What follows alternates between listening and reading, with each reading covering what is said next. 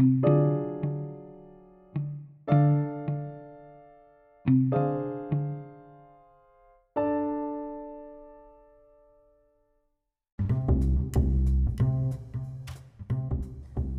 Assalamualaikum. Salam sejahtera. Selamat datang ke podcast Sembang Sampah episod nombor 2. Episod nombor 2 eh Bukan episod nombor 3 eh One Piece episod nombor 2. Azik, aduh. Hai. Apa cerita? Okey eh? Alhamdulillah Okay Semuanya Dalam keadaan terkawal InsyaAllah Semua jalan keadaan terkawal eh. Kita ada sembang pasal um, the rising ataupun uh, peningkatan uh, mahasiswa jadi sugar baby kan. Jadi uh, baru-baru ni kalau kau nak tahu uh, dah ada, dia punya Sugar Books punya founder tu dah kena tangkap lah. Mhm. Tapi ada satu komen daripada Syed Azmi lah. Syed, Syed Azmi ni dia dia aktivis. Aku rasa kau pun tahu lah. Uh, dia kata uh, orang pengasas dia kena tangkap. Lepas tu website tu uh, dah kena block. Dah di dah dipadam.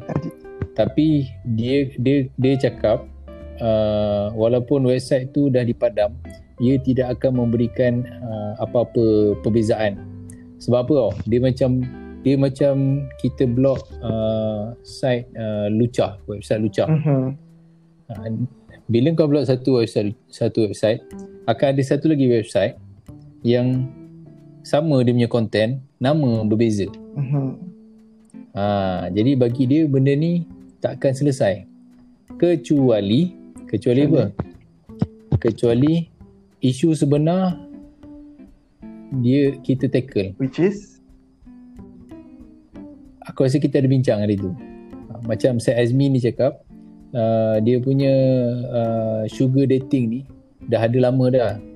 Dan uh, sebelum ni kita pun sebut bu- orang muda use nowadays seem to be more daring. Dia lebih kepada expose. Orang semua anggap benda ni biasa. Wanting to experiment, nak sentiasa mencuba. Uh, what they see on social media without thinking the consequences. Dia nak cuba apa yang ada dekat social media tu tanpa memikirkan kesan daripada tu.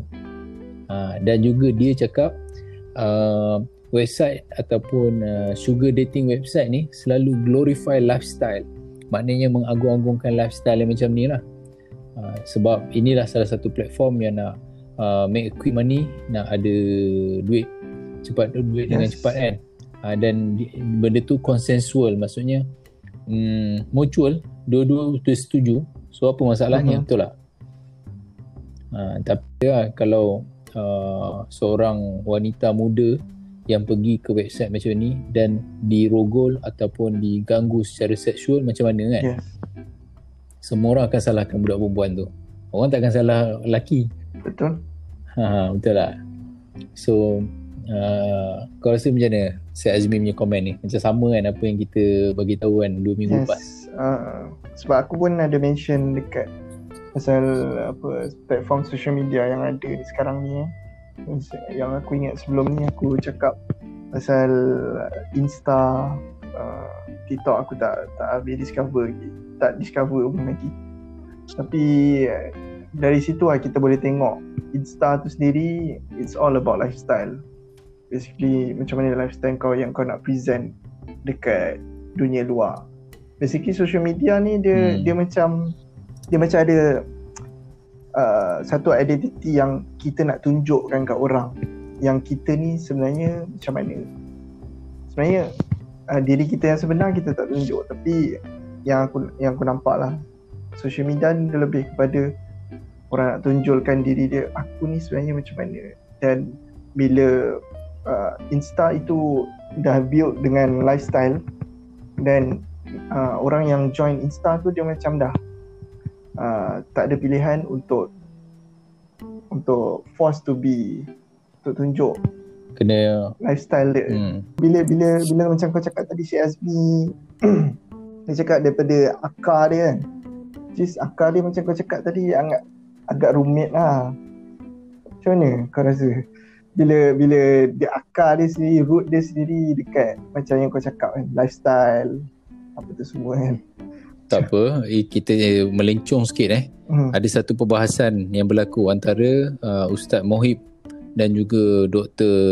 Rozaimi Ramli oh. Ustaz Mohib ni aku tak kenal sangat tapi Dr. Rozaimi ni aku adalah baca dia punya post-post Facebook dia tu uh-huh. dan dia ni uh, antara orang yang rapat dengan Dr. Mazhar lah uh-huh. so dalam perdebatan tu ada banyak perkara yang diorang bincangkan uh-huh. uh, tetapi lebih fokus kepada bagaimana institusi Islam pada waktu ketika COVID dan antara topik yang diorang bincang adalah berkenaan dengan SAF rapat ataupun tidak. Uh-huh. Kalau aku boleh uh, angkaskan, dia bincang banyak benda tapi ada beberapa benda yang menarik lah untuk dibawa. Pertamanya Dr. Ustaz Mohib ni dia ada dia ada mengatakan bahawa semayang saf rapat ni adalah salah satu sunnah yang dituntut lah. Jadi dia punya tujuan adalah untuk me, me, me, uh, untuk mempertahankan sunnah tu. Uh-huh. Jadi dia tak mau sunnah tu uh, di, ditinggalkan dan dibiarkan. Tapi Dr. Rozami pula dia punya argument dia dia kata ini adalah satu sunnah yang boleh ditinggalkan sebab pandemik. Uh-huh. Jadi itu perdebatan dia lah. Uh-huh. Uh, cuma secara ringkas apa pendapat kau? Secara ringkas uh, uh, satu aku tengok uh, Ustaz Mohib ni dia lebih kepada uh, literal hujah uh, based on 100% nas dan uh, nas Quran dan hadis. Uh, hadis lah. Kalau dalam bab ni kan dia 100% uh, follow the hadis. Which is pada aku tak tak bawa masalah lah kalau kalau benda tu kita amalkan secara sendiri. Dan uh, dia uh, dan Rozaimi dia lebih kepada pendekatan dalam isu ni dia lebih kepada untuk maslahah ummah lah. which is aku pelik lah kenapa ada satu hadis. Uh, Rozaimi dia tak mention. Aku harap sebenarnya dia mention hadis uh, sahabat Amru. Amru bin apa aku tak ingat. Dia pernah dalam satu ketika dia bersama dengan uh, bini, uh, isteri dia. And then dia dia tak dia tak mandi wajib pasal uh, dia dia dia sekadar bertayamum. Sebab kalau dia mandi wajib dia mungkin akan terkena penyakit ataupun dia akan memudaratkan diri dia lah. And then hal ni sampai ke Rasulullah. And then Rasulullah cakap uh, sahabat tanya dia mengimamkan solat dekat sahabat yang lain dalam keadaan dia berhadas besar dan dia hanya sekadar bertayamum. Then uh, semua sahabat tanya pada Rasulullah Rasulullah akhirnya tersenyum Uh, hadis ni aku tak tahu apa status dia tapi aku pernah nampak mufti wilayah menggunakan benda ni sebagai jawapan kepada persoalan. Bila adanya uh, mas, uh, macam contoh kes tabligh yang mula-mula kan covid yang paling banyak paling tinggi kes kan. Kat situ boleh menyebabkan nama Islam itu tercemar. Nama baik Islam itu sendiri boleh tercemar. Kan kita tak nak Islam tu bukan kita hanya bawa Islam tu hanya kerana hanya kerana kita nak tunjuk yang kita kita kuat berpegang tapi kita lebih kita pun memikirkan image uh, Islam itu sendiri dekat dekat golongan uh, orang yang bukan Islam lah. Maknanya dia nak mem- mempertahankan institusi Islam tu daripada uh, fitnah ke image buruk sebab yes. apa yang berlaku dekat uh, penjemaah tabligh tu lah. Uh, kita nak pergi ke topik yang pertama actually. Okay. topik pertama um, okay baru-baru ni uh-huh. baru-baru ni berlaku satu perkara tular. Tular ni viral lah kalau nak tahu dalam bahasa Melayu. viral tular dekat social media ada dua kes. Pertama adalah uh, seorang wanita ditahan. Kemudian dia diminta untuk mengisi borang dalam borang tu adalah letak nama, nombor telefon, alamat dan sebagainya. Tapi setelah beberapa ketika, dia mendapat satu WhatsApp message. Message tu bertulis, Hai, boleh kenal. Lepas tu, hmm. perempuan tu balas lah. Siapa ni? Lepas tu, uh, orang tu balas, saya polis yang tahan tadi. Yang viral dekat Twitter eh. Yang dia viral kat Twitter. Jadi perempuan tu dia wanita tu dia viralkan benda ni lah. Okey, uh-huh. itu kes pertama. Kes kedua pula adalah sama. Sekarang ni memang anggota polis banyak menahan orang lah sebab uh, PKP dan sebagainya. So, perempuan kedua uh, wanita kedua ni dia ditahan. Kemudian dia ada beberapa soalan ditanya oleh pihak polis lah. Dan anggota polis ni dia tanya uh, soalan soal menyoal tu menjurus kepada wanita tersebut menjawab yang dia tak pakai baju dalam bra. Kemudian uh-huh. apa reaksi polis tu? Polis tu dia tanya betul ke tak pakai bra? Dia nak tengok. So kita boleh anggap ni macam satu gangguan seksual lah. Okay uh-huh. dan mhm. perkara ni pun dah diviralkan. Uh, cuma uh, kes ni apa pendapat kau? Kes ni kes ni aku uh, bawa siasatan polis dan anggota tu pun dah disuruh siasat dan tu aku pun tak nak campur sangat. Ini orang punya orang punya perangai Yalah. busuk satu takkan semua busuk kan mhm. busuk satu biji pisang bukannya rosak satu tandan uh, tapi yes. uh, kerana nilai estetik rosak susu sembelanga lah habis semua polis uh-huh. di ni di uh-huh. nganjingnya tapi uh, aku ada study satu benda uh, ni agak panjang sikit lah aku ambil masa sikit iaitu uh, sekiranya kau ditahan ada beberapa perkara yang engkau perlu tahu. Okey, ini adalah satu pamphlet guideline yang dikeluarkan oleh Majlis Peguam. Pamphlet ni nanti kau boleh search. Tajuk dia adalah satu pamphlet yang dikeluarkan oleh uh, Majlis Peguam uh, Bar Council iaitu bertajuk Tangkap Tindakan Anti Penyalahgunaan Kuasa Polis. Okey, di dalam ni ada ada guideline ataupun garis panduan yang menceritakan bagaimana apa tindakan dan hak kita sebagai orang awam apabila kita disuruh siasat atau ditahan polis. Ada beberapa poin yang aku tengok sangat menarik untuk aku uh, bawa hmm. share dengan kau. Pertama sekali adalah apabila kita ditahan pastikan kita ambil nama dan juga ID number dia. Kalau kebiasaannya hmm. pihak polis dia akan ada nama dan juga dia punya nombor pegawai nombor polis lah nombor PDRM dan juga hmm. kalau boleh kita kena ingat sekali dia punya nombor plate ha, bukan apa sebab kita nak ki, kalau kita nak buat komplain lagi senang kalau kita ada nama dan juga nombor ID dia okey okay. dan anggota polis yang mengaku dia polis tapi dia tak pakai baju uniform kan selalu kan Uh, dia yes. kata uh, kadang-kadang uh, kita nampak anggota polis yang tak pakai uniform. Kita ada hak untuk tanya dia punya kad kuasa. Daripada kad kuasa ni, okey, uh, dia akan memberitahu pangkat dia berdasarkan warna.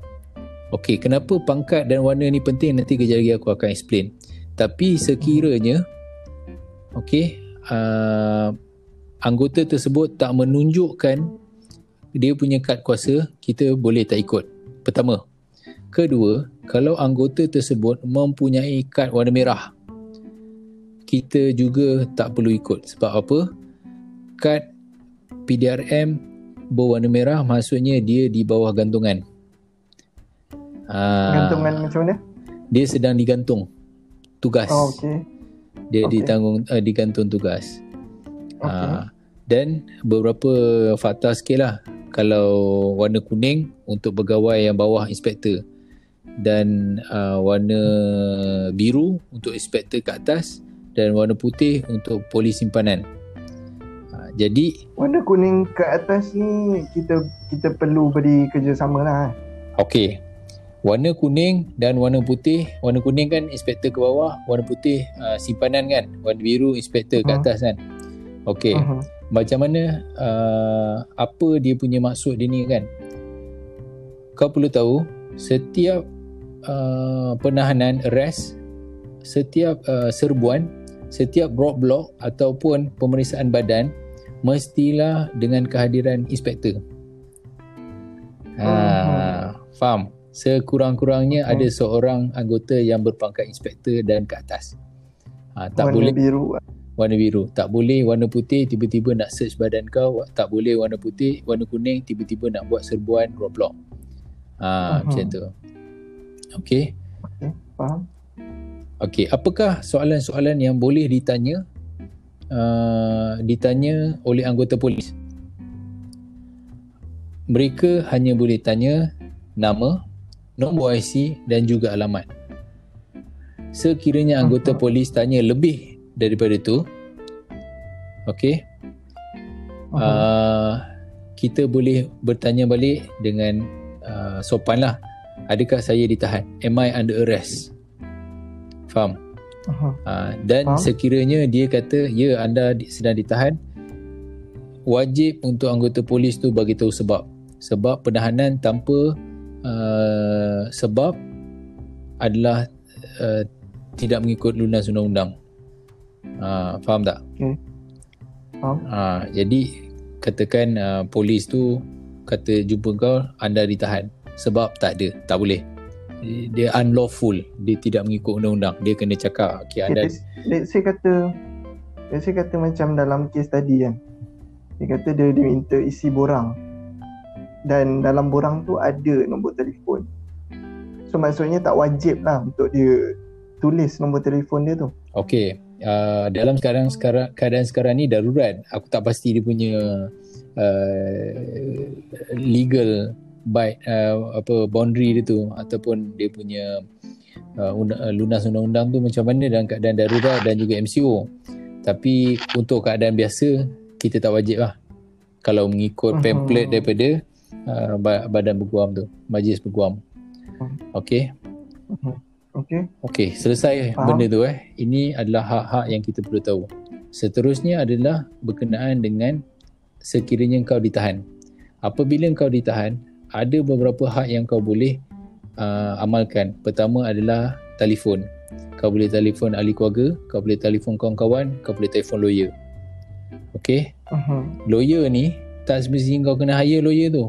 Ada pusat bantuan guaman uh, dalam bahasa Inggeris dia legal aid center jadi uh, kau boleh call legal aid center ni dia akan bantulah bantuan guaman dia akan bantu peguam akan bantu kita beritahulah uh, uh, masa tempat uh, balai polis dan sebab ditahan okey uh-huh. dan uh, okay. sekiranya uh, pemeriksaan badan dibuat okey uh, pegawai polis tak dibenarkan meletakkan tangan di dalam poket dan juga di dalam beg. Ha, okey. Okey, macam mana cara yang betul kalau dia nak check poket dengan beg? Dia akan minta engkau kosongkan poket dan kosongkan beg. Kau keluarkan barang kau satu-satu. Kau bagi tahu.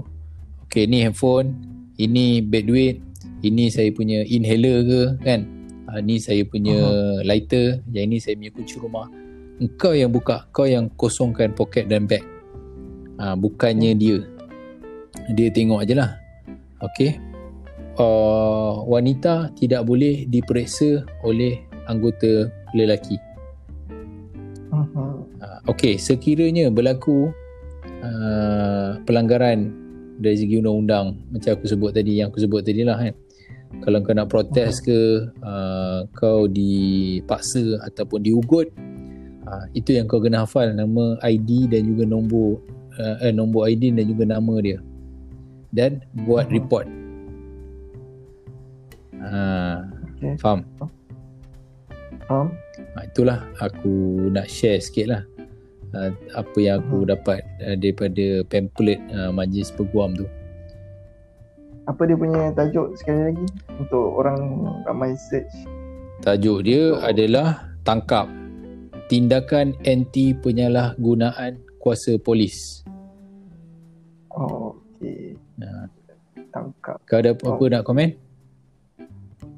Uh, pasal pasal benda ni, pasal uh, hak-hak ni dia basic lah. Uh, terima kasih lah sebab kau share this kita ada awareness lah benda ni. Untuk kita tengok balik. Dulu masa zaman lepas PM biasa lah kan kita tengok benda ni kan. Sebab takut kena tahan polis. Bila dah masuk zaman kita dah tinggalkan zaman-zaman uh, persekolahan eh apa zaman-zaman belajar kita dah masuk kerja basically kita kita pun dah tak aware balik pasal benda ni. Tapi uh, pasal isu Eh, hak-hak eh, ni Jik, sangat bising. Okay sorry Dia, dah, dia punya bergesil lah aku rasa. oh aku gerak sikit tadi sorry sorry, sorry. Dia macam, okay ah, Pasal- okay. Sorry. ni dah okay Ah, okay, okay. So basically pasal hak-hak ni kita aware masa last kita aware rasanya masa zaman lepas SPM kot sebab selalu takut keluar malam takut kena tahan dengan polis so kita aware lah sekejap ni tapi bila dah masuk zaman bekerja balik kita dah mula lupa tapi terima kasih lah sebab kau ingatkan balik hak-hak ni untuk kita rujuk balik kalau kita let's say kita kena tahan. Tapi uh, aku tak minat sangat nak bincang pasal pasal hak-hak ni. Tapi uh, pasal sexual harassment ni uh, gangguan seksual. Aku tahu kau minat yang tu. uh, benda ni benda ni yang orang duk sibuk bincangkan kan Hmm, hmm. kat social media. So ada banyak lah uh, kelompok yang aku tengok. Ada yang kelompok salahkan perempuan tu ada yang kelompok backup perempuan tu. So lepas tu ada yang sampai siap buka uh, cari sampai ke lubang cacing perempuan tu punya apa social media apa yang dia buat kat social media. Oh, kalau kau perangai macam ni memang kau layak lah. Banyak lah yang judge kan. And then ada juga yang kelompok yang backup tu dia akan cakap oh, kalau kalau perempuan mengadu uh, dia, dia dia kena judge balik dengan society sebab tu perempuan uh, tak nak uh, takut nak buat uh, aduan kalau kena sexual harassment kan. And perempuan pun rasa macam susah nak dibu- nak buktikan kalau dia kena harass. Dengan sesiapa pun lah tak kira lah polis ke siapa ke. Tapi uh, macam mana view kau dalam hal ni? Biasa lah tu. Orang Malaysia memang macam itu. dah dah selalu dah sampailah kena kat di sini baru tahu. Kena dekat adik perempuan sendiri, kena kat mak sendiri, kena kat bini sendiri. Kan? uh-huh. Ha, macam Uh-huh.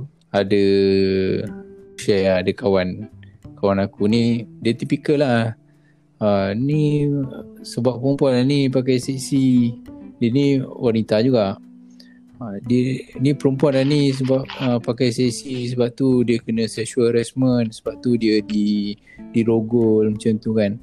Uh, tapi satu hari tu apa yang berlaku? Di highway dia bawa kereta kemudian uh, mungkin aku tak pasti siapa salah tapi ada satu lagi kereta yang tak puas hati dengan dia dan suruh dia berhenti tepi lah. Bila dia berhenti tepi uh, laki ni dia dengan anak beranak dia ada bini dia ada anak-anak dia kau tahu apa dia buat dengan kawan aku ni dia pergi tumbuk Mhm. kawan aku ni macam tu je ha. lepas tu bila dia tumbuk dia cerita dengan dia buat Kawan kau Perempuan. perempuan, lagi uh, perempuan, Perempuan? kena kena Kena tumbuk dengan lelaki. Lepas tu uh, Okey. bila dia kena tumbuk tu, lelaki tu belah lah. Dan perempuan ni takut lah dia macam terkejut, takut macam tu kan. Uh, tapi kemudian dia buat dia Mhm. buat uh, report polis. Dia buat report polis. Okey. Soalan pertama polis tu tanya apa tau? Awak ada buat Hmm. salah apa? Faham tak? Betapa tipikalnya. Bila seorang wanita dia report polis dia Mhm. dikasari di uh, di dicederakan tapi orang akan tanya apa salah dia. uh-huh. Ha, jadi jadi itu memang satu situasi yang menyedarkan dia lah. Akhirnya dia tahu betapa wanita ni sebenarnya ditindas lah. Dan perempuan kawan aku ni dia tak tak adalah macam pakai seksi ke apa dia bertudung modest punya ni lah. Ha, dan apa Aha. kes benar yang berlaku waktu driving tu pun kat highway tu pun tak tahu apa cerita sebenar lah. Tapi just nak share uh, macam mana uh, wanita di Malaysia ni begitu mostly lah dia akan dipandang rendah lah. Okay aku nak tanya kau uh, bila datangnya kes-kes isu-isu macam ni sebab bila bila aku tanya kau tadi pendapat kau kau macam kau tak mengulas sangat. So aku nak tanya lagi.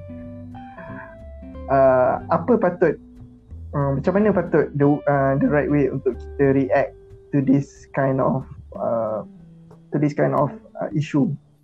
Macam bila isu macam ni naik kan dia isu sexual harassment kan. So benda tu dia jadi divided to to to opinion kan. So satu opinion sokong perempuan tu satu opinion attack perempuan tu balik. And then actually macam mana kita nak react uh, terhadap isu-isu macam ni? Sebab kalau kita diam kita uh, society akan terus bersuara. Orang akan terus bersuara dan judgemental tu akan terus berlaku. Dan uh, perempuan pun ada juga bukan nak kata ni lah. Tapi ada juga yang kes-kes terpencil yang dia play victim dalam uh, sebab banyak kes kat Malaysia aku tak sure tapi kat luar lah aku ada baca. Yang uh, banyak kes-kes yang black black guy dengan white girl kan. So dia bila dia buat sexual harassment punya report je laki black guy tu mesti mesti kena. Victimize lah. Dia dimangsakan. lah. So dia, uh, dia dibangsakan. So dekat Malaysia ni aku tak nampak lah benda tu terjadi. Tak tahulah viral ke apa. Aku tak, tak, tak, tak, tak, tak terlalu pula dekat pembacaan aku. Tapi maksudnya uh, macam mana kita How do we react properly into this kind of issue? Okay um, Aku kalau nak ulas benda ni Aku perlukan satu pandangan yang yang jauh sikit lah. Okay. Pertama, stereotyping ni di Malaysia sebenarnya kalau ikut sejarah tidak, tidak ada ini bukan cerita uh, Islam ke tak Islam tau. Ini kita ikut sejarah Nusantara uh-huh. Malaysia. Kalau ikut uh, sejarahnya uh-huh. jurang antara lelaki dan wanita ni sebenarnya tidak ada. Sebab apa? Pada zaman dulu Cik Siti Wang Kembang dah jadi Raja Kelantan. Ha, waktu tu pre-Islamik. Uh-huh. Sebelum dia masuk Islam dan selepas dia masuk Islam dia masih lagi menjadi Raja Kelantan. Sejak uh-huh. bila stereotyping antara lelaki dan wanita ni berlaku? Sejak bila? Sejak apabila kolonial kolonialism orang Portugis, British datang menjajah. Apa dia buat? Dia me- mengamalkan pecah dan perintah. Kalau ikutkan zaman gelap Eropah dulu, mereka yang menindas wanita. Wanita adalah oh, yes, uh, alat untuk uh, melahirkan anak. Pendidikan dinafikan. Hak tiada. Hak pengundian tiada. Ha, sampailah Queen of England. Uh, maknanya uh, England ada uh, zaman sampai zaman pencerahan lah. Okay. Dan uh, stereotip uh-huh. ni juga bukan terhad kepada gender je lah. Uh, juga kepada kepada uh, bangsa. Uh, Cina penipu, India mabuk, uh, Melayu malas. Uh, jadi setakat ni masih ada lagi saki baki penjejahan minda yang zaman dah 60 tahun lepas dah ni dah hampir 70 tahun tapi masih ada lagi sakit baki pemikiran yang masih ada dalam tu. Itu pertama lah. Stereotype. Stereotyping itu stereotyping. stereotyping maksud kau perlu dihap, dihapuskan secara 100% lah. Dalam waktu sekarang ni kita tak boleh judge orang daripada segi rupa uh, warna kulit dan juga penampilan lah Ha, kadang kadang uh-huh. nampak mhm. cantik suara garau ha jangan main-main uh-huh. itu aja itu aja dah menunjukkan yang kita tak boleh tak boleh uh, stereotype ha, nampak nampak co- uh, nampak okay. comel tak. nampak kecil aja sekali juara UFC ni dia apa ha sampai sampai tahap sampai tahap mana yang ataupun memang kita ni memang tak boleh terus judge langsung. Ataupun sampai kalau boleh judge pun sampai tahap mana? Kau rasa? Sebab macam contoh kan macam dalam kes ni kan aku terus jam sekejap eh. Uh, macam dalam kes ni kan ada certain-certain orang yang sampai share video uh, ada lalu kat wall Facebook aku kan. Member aku sendiri share video um, perempuan yang kena harass tu lah. Dia berjoget dengan keadaan yang tak tak sopan lah. Maksudnya tak senonoh lah. Uh, untuk dipaparkan pada umum. Tapi uh, benda-benda macam tu benda-benda, benda-benda macam tu apa yang dia buat tu telah menggalakkan sebab dia public tau. So dia dia macam memberi satu galakan. Ni aku cakap on the other side lah. Memberi satu galakan supaya dia ada side ni dia dia nak judge juga kau dah nampak dia ni orang macam ni memang patut kena apa semua. Maknanya so, maknanya uh, uh, dia uh, nak okay, cuba dia nak cuba mengabsahkan lah. Dia nak rationalize kan uh, kalau orang macam ni kita judge tak yes. apa uh, yes. Uh, itu yang dia nak buktikan lah. Yes itu itu yang berlaku pada society kita sekarang ni. So kalau sebab uh, kalau macam tu macam mana pula? Maksudnya kalau boleh judge ataupun memang tak boleh judge langsung dalam kes-kes macam ni. Aku sebenarnya tak nak tak nak sentuh sangat. Hal orang ni sebab orang Malaysia ni dia bukan suka selesaikan masalah pun. Uh, dia suka dia suka gembar-gembur kan. Uh, kalau dia share video orang tu ada kesan dengan siasatan polis terhadap uh, apa anggota polis yang buat gangguan seksual tu? Tak juga. Tak ada betul tak? Public punya view tentang terhadap perempuan tu tak ada kena-mengena kan? Dan dan sekiranya kalau kita backup katakan ada satu kumpulan lagi yang backup perempuan tu ia juga tidak me tidak membantu dalam kes tu untuk wanita tu mendapat uh, keadilan. Betul tak? So masalah kita Betul. sekarang ni kita ni cepat cepat leka ataupun cepat uh, hilang fokus. Fokus sebenar dia apa? Fokus sebenar dia adalah salah laku polis. Fokus sebenar dia adalah gangguan seksual. Bukannya peribadi wanita tu. Ha jadi uh-huh. kita uh, ada satu masalah uh, yang sering berlaku dekat orang Malaysia ni iaitu cepat hilang fokus. Sebab apa tau? Sebab ada akan ada pihak yang cuba mengalihkan perhatian daripada isu sebenar. Siapa yang buat benda tu? Ha, jangan jawab fikir sendiri. uh, so aku aku rasa penting untuk kita tekankan uh, how should we behave yang aku sendiri pun kadang-kadang macam somehow uh, berbolak balik kepala aku ni macam macam mana kita patut uh, hadapi situasi isu-isu macam ni macam mana kita patut react macam mana kita patut uh, hadam benda-benda ada satu ni.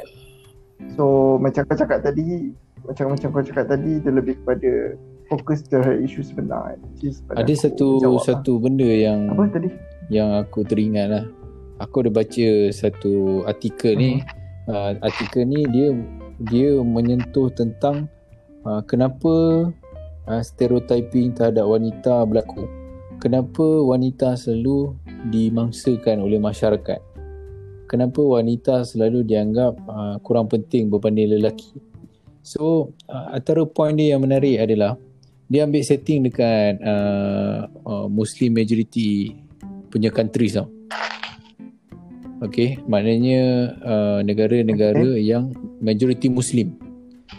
Dia kata antara okay. perkara yang yang menyumbang kepada uh, situasi yang disebut tadi adalah kerana pendidikan.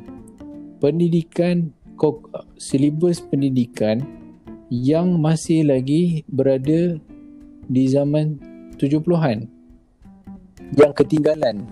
Pada hari ini ada social media. Pada hari ini ada beberapa medium yang tidak ada pada tahun 70-an macam mana kita kena behave dekat macam mana kita nak berakhlak di dalam internet?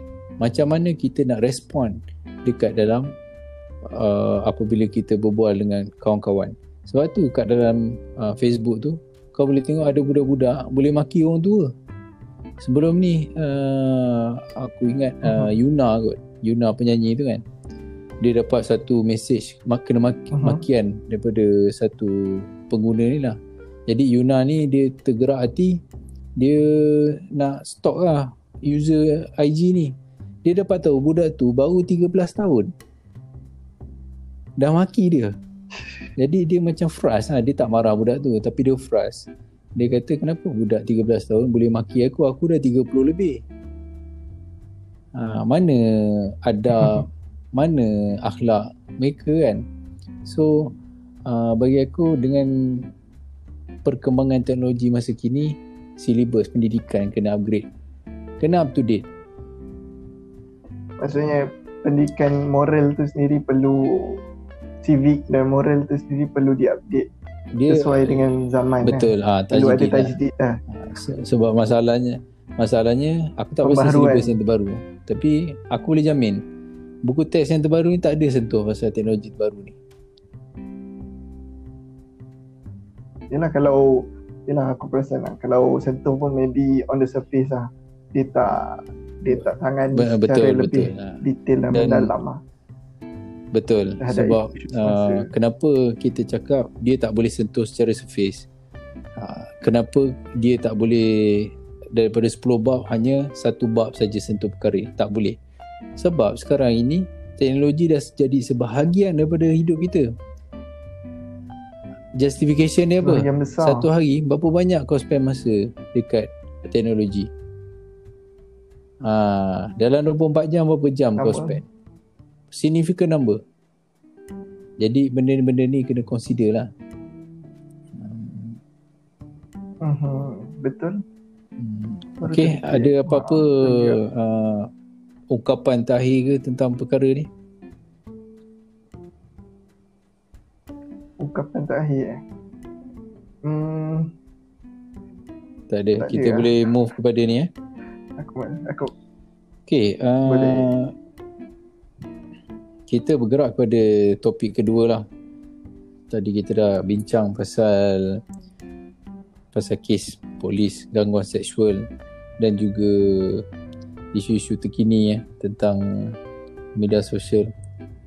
Ini ada satu kajian satu report dari malaysianow.com dia punya posting dia 14 Februari 2021 tajuk dia sangat menggemparkan Malaysian academics among the top in the fraudulent publications found in global database. database.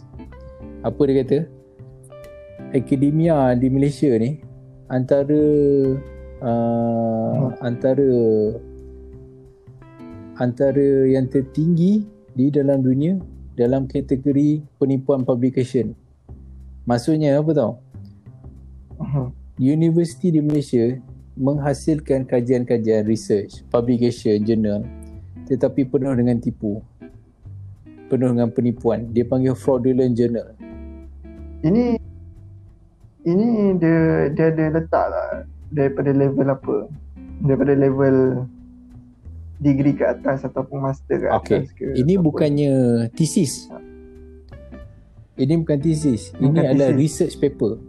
Setiap setiap universiti dia perlu mengeluarkan kertas kajian dia sendiri. Ah, okey. Yalah. Okey, apa dia cakap? Hmm.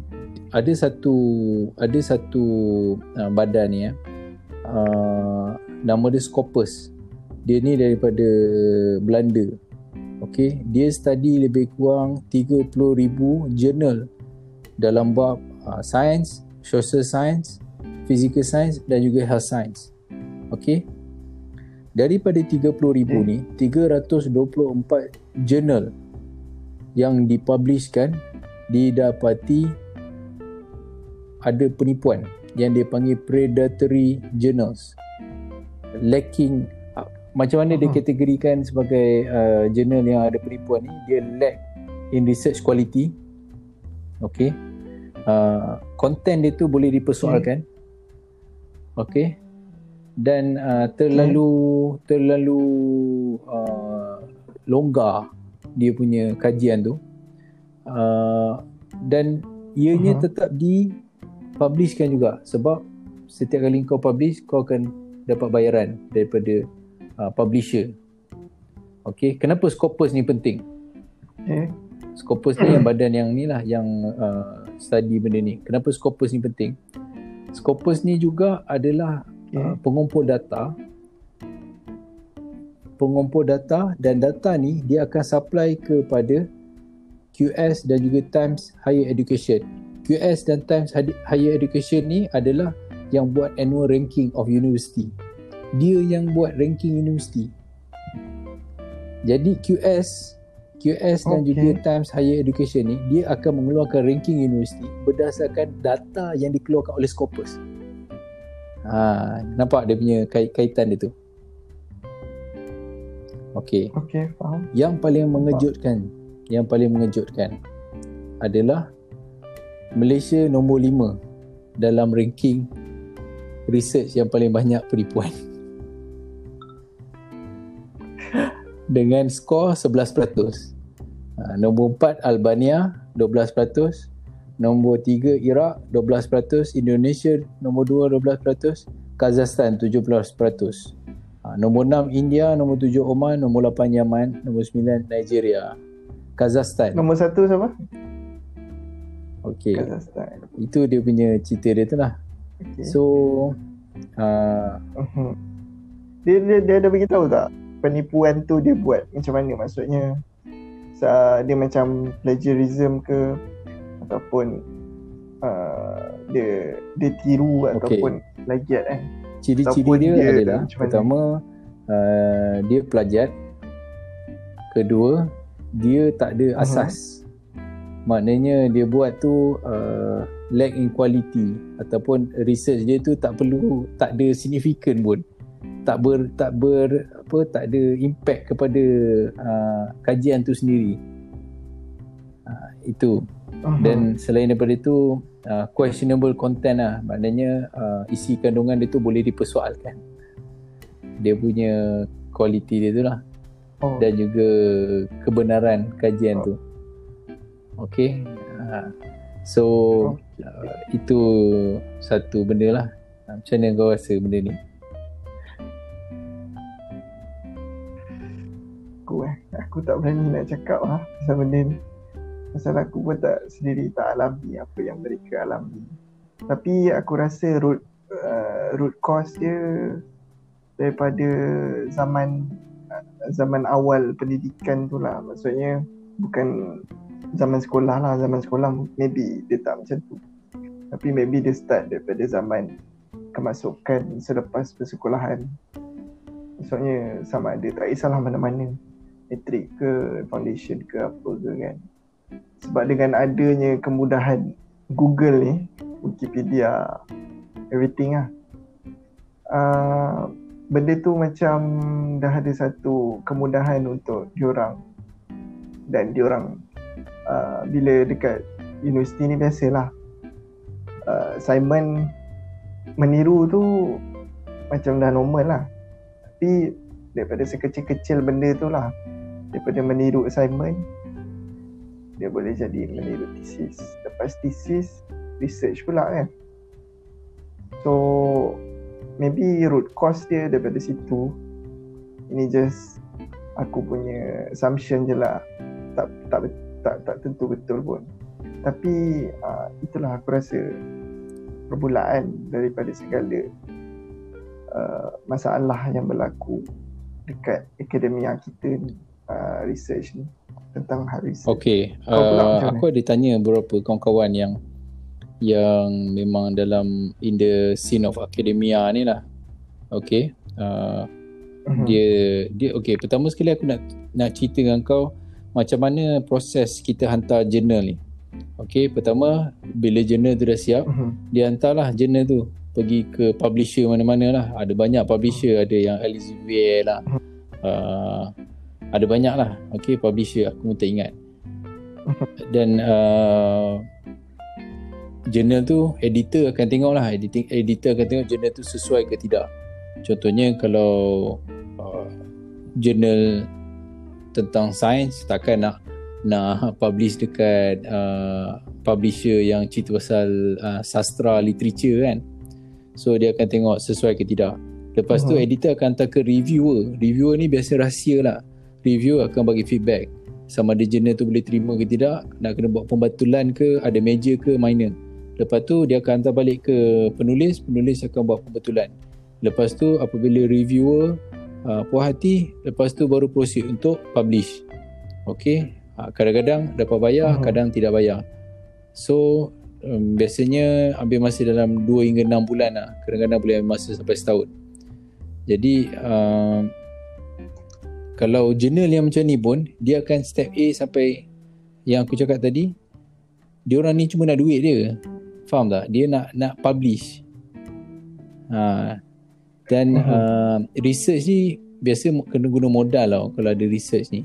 Kena modal kepada penyelidik. Ha, tajuk research ni biasa bebas. Tapi penyelidik ni uh, kena ada modal. So grant. Grant ni yang nama dia. Grant ni bergantung pada pemberi grant lah Okay, so biasanya grant ni adalah daripada uh-huh. kalangan komuniti yang ada yang ada kepentingan dalam uh, research tu lah. Uh, dia mestilah sama objektif dia dengan pemberi okay. grant. Okay. Okay. Dia, uh, kawan aku ni juga ada okay. ada satu pandangan uh, realiti dekat Malaysia ni. Kenapa Malaysia boleh tersenarai uh-huh. antara fraudulent dalam uh, dalam research iaitu adalah di Malaysia universiti dekat Malaysia ni dia dia kejar ranking untuk kejar ranking untuk dapat ranking yang baik setiap tahun ada KPI berapa banyak research ataupun paper yang kau kena publish ha, contohnya kau profesor okay. dekat satu universiti Malaysia KPI kau setahun uh-huh. kena 10 uh-huh. research paper setahun. Contohnya nombor setahun. 10 tu contoh aja tapi dia ada KPI so yalah yalah. so oh, betul betul aku pernah dengar aku pernah dengar seorang lecturer aku cakap kawan aku dia cakap dia master je lah dia belum dia on the way to PhD tapi dia mengajar dekat salah satu universiti kat Malaysia ni. Dia kata every year dia dia baru lagi lah dia baru join masa tu. Uh, dia baru first year ke second year dalam setahun dia punya KPI dia, dia perlu keluarkan ha, tiga okay. research paper. Logik lah sikit. Aku 10 tadi tak logik. tak itu itu maybe dah ha. level lain aku tak tahulah. So culture dia adalah hmm. kalau kau tak keluarkan uh, publish uh, dia dia panggil kawan aku hmm. ni dia tulis kat sini culture dia publish or perish. Kau publish ataupun kau tak achieve KPI. Ah, so okay. benda ni me- menyebabkan uh, antara sebab yang boleh menyebabkan uh, fraudulent uh, dalam uh, research. Uh, itu culture dekat Malaysia. Hmm. Dia budaya sebab uh-huh. budaya KPI ni. Budaya KPI ni menyebabkan tata cara dan juga uh, disiplin ilmu dan juga integriti tu. Inilah uh, uh, integriti tu boleh dipersoalkan lah. Tapi kenapa kau Kenapa benda ni berlaku? Kau terfikir tak? Kenapa benda ni berlaku dekat Malaysia je? Kenapa tak berlaku dekat Macam Europe country ke? Even okay. negara-negara Ada yang... satu satu pandangan juga sebenarnya. Uh, Satu pandangan uh, Kenapa eh? Uh, Universiti yang hebat uh, Mereka boleh Boleh Publish at the same time ranking uh-huh. dia tinggi. Ha, faham tak? Faham tak apa aku masukkan? Okay. Contoh okay. universiti yang hebat kan, contohnya macam Oxford atau Harvard kan. Dia masih lagi ranking tinggi. At the same time, dia tak ada isu fraudulent ni. Faham tak? Kau faham tak? Okay. Macam mana dia orang ha? buat? Ha. Okey. Sebab mereka punya grant banyak. Grant dia orang ni sentiasa akan ada orang yang bagi grant. Ha. contoh dia bagi contoh dekat Thailand dekat Taiwan eh uh, dekat Taiwan dia orang tak kejar ranking universiti dia orang kejar pattern Habis?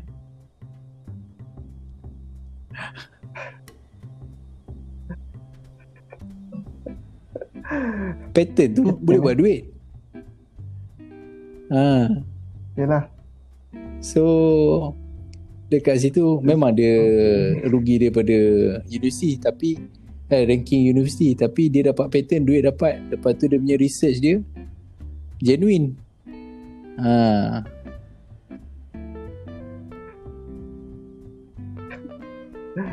Okay, one way lah. Tapi basically ya benda ni dan satu lagi duit lah. aku tak jawab lagi kenapa uh, Oxford Harvard apa semua ni uh, dia excel. Dia excel uh, maksudnya ranking tinggi tapi tak ada isu fraudulent. Satu dia punya apa ni dia punya culture dia tu lah. Culture grant dia banyak tak ada isu.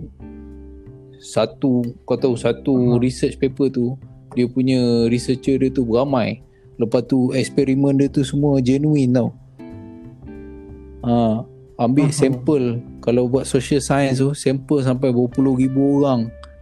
Ha, kalau Malaysia kau bayang lah kalau 10 ribu orang biasanya kalau ambil sampel tu sekali kena bagi voucher KFC ha, itu memang culture tu.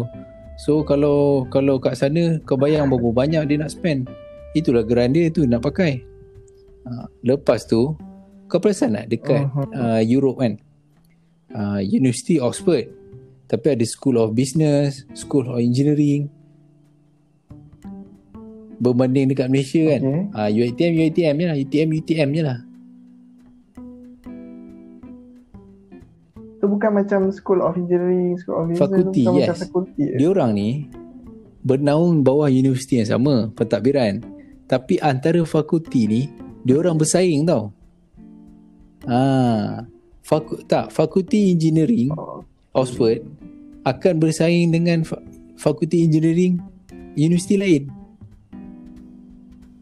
Ah, so Hmm. kawan aku ni cakap dia kata kalau kita nak kira kualiti kita tak boleh kira ranking universiti sebab universiti macam tadi aku cakap dia boleh manipulate. Ah, nak ukur kualiti kita patut uh, pandang ranking pada fakulti. Sebagai contoh eh. Sebagai contoh macam UTM kan. UTM dia ada fakulti engineering yang antara yang terbaik lah dekat dunia. Tapi bila ikut universiti punya ranking, Mhm. UTM bawah. Sebagai contoh oh. ha. Oh. So dia kata lebih patutnya kalau nak ikut kualiti Oh. kena ikut fakulti. Ha, barulah tak berapa Mhm. bias sang- bias sangat lah. Uh, kau rasa kalau benda ni berterusan apa Hmm, kesan dia? Maksudnya kalau kita kita buat sampai benda ni to the extreme level maksudnya macam kalau in future benda ni makin membarah Okey eh, aku nak cakap kau antara negara yang yang tersenarai ni ada empat negara yang dikategorikan sebagai negara gagal kata kau. Bukan, third world country country tu lah. lagi. Failed state. Iraq, Failed. Yaman, Syria, ha, Sudan, ini Egypt ni Mhm. negara korup mana kita ni tersenarai dalam ha, Libya ni kan tersenarai dalam antara negara-negara Mhm. ni kita ni yang konon apa pendapatan tahunan 7% antara paling tinggi lah apa. Tapi tersenarai dalam ni lebih pada kalau macam aku personally aku malu je lah. Hmm, tapi dalam dari Mhm. segi kacamata para akademia aku tak pasti lah. Mungkin kena tanya lah siapa yang boleh siapa yang dengar podcast nanti. Nak tanya lah pendapat dia orang kan. Tapi malu lah. Dia macam boleh berada di ambang kejatuhan lah. kejatuhan apa kejatuhan sesebuah negara tu tak boleh lah. pengaruh ha. Sebab apa yang dari dari apa yang kau cakap tu dia macam dia banyak daripada negara-negara yang boleh dikira gagal tapi rasa macam rasa macam tak sesuai lah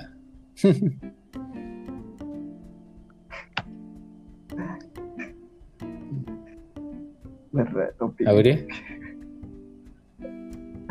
Berat apa. topik ni.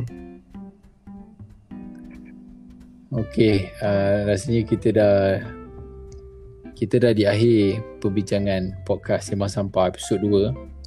Ada kata-kata terakhir daripada saudara Haziq.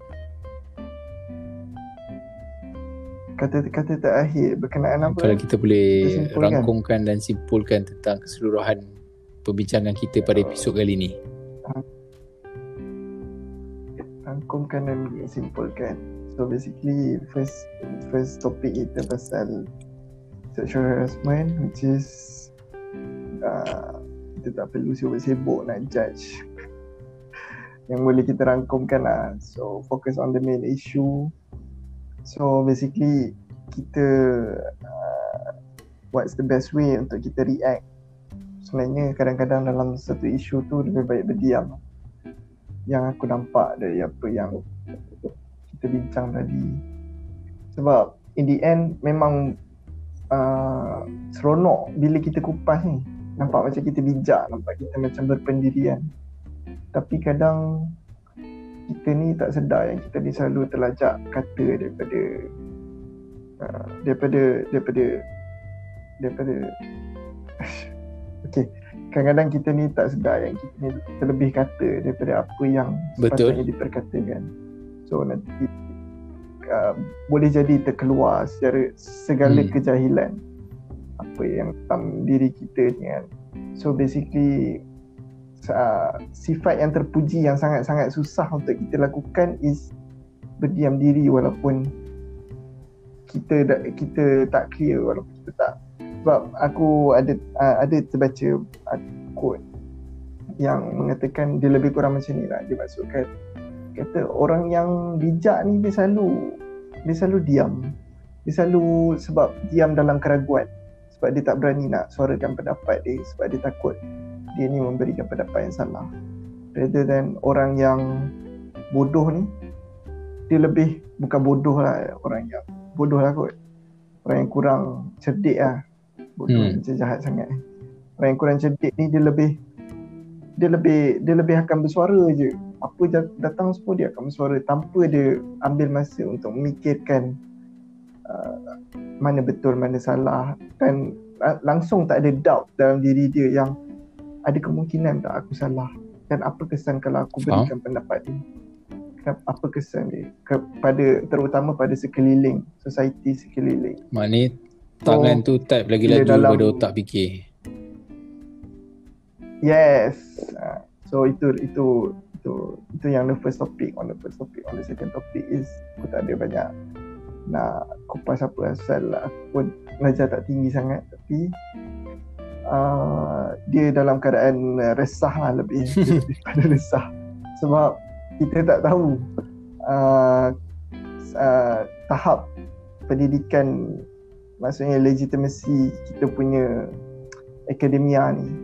Maksudnya bila kita bila keluarnya satu research ataupun penemuan apa-apa adakah kita masih boleh rely dengan negara kita punya research? Dengan sebab kita selalu dengar orang Malaysia ni bijak, orang Malaysia ni bijak, itu ini itu ini. Tapi at the end statistik ni uh, satu benda yang menakutkan kita lah bila bila kita mengeluar uh, bila kita terbaca kan So banyak menimbulkan persepsi lah.